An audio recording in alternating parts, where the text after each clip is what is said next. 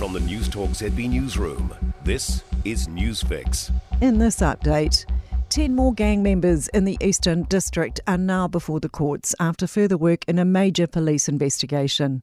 Operation Kotari focuses on disrupting and preventing organised crime and gang activity, which saw the investigation team bolstered in Tairāwhiti. Illegal drugs, firearms, and stolen property, which included a boat, were seized after a search warrants in Gisborne, Hastings, and Wairoa. Staff at Palmerston North's emergency department claim they're underpaid and overworked. Exclusive information from Te Whatu Ora revealed to our newsroom shows Palmerston North's ED wait times have gone up significantly. A nurses' union delegate who works at the hospital has spoken out about how brutal her day to day job really is. We do have amazing nurses who are doing long hours, short days off, try to help our colleagues out, but you know, we, we're getting burnt out. Everyone's a little bit burnt out and it's, it's starting to make a massive impact. There's a potential breakthrough in the case of missing Tauranga doctor David Holland. Today marks a year since the then 31 year old was last seen at his Papamoa Beach home.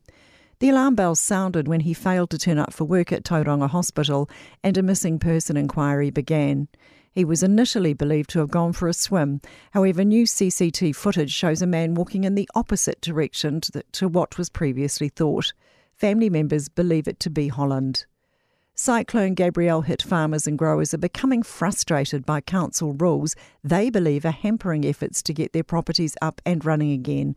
Blake Benny reports. The Hawke's Bay Regional Council is advising everyone to apply for resource consent either proactively or retrospectively to clean up cyclone damage.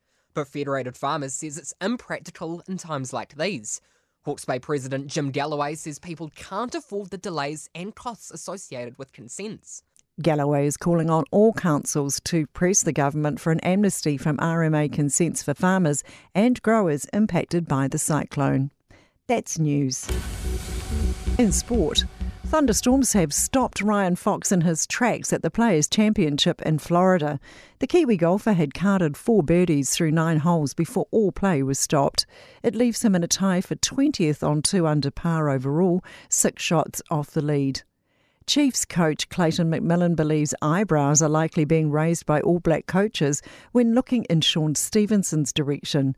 The fullback has entered the Super Rugby season in hot form, scoring five tries in the opening three games. Barcelona FC is facing corruption charges over alleged payments to a former vice president of Spain's referees committee. Spanish prosecutors have filed the complaint accusing the club of paying more than 7 million euros to companies owned by Jose Negreira between 2001 and 2018. That's sport. I'm Sandy Hodge. For more news, listen to Newstalk ZB live on iHeartRadio.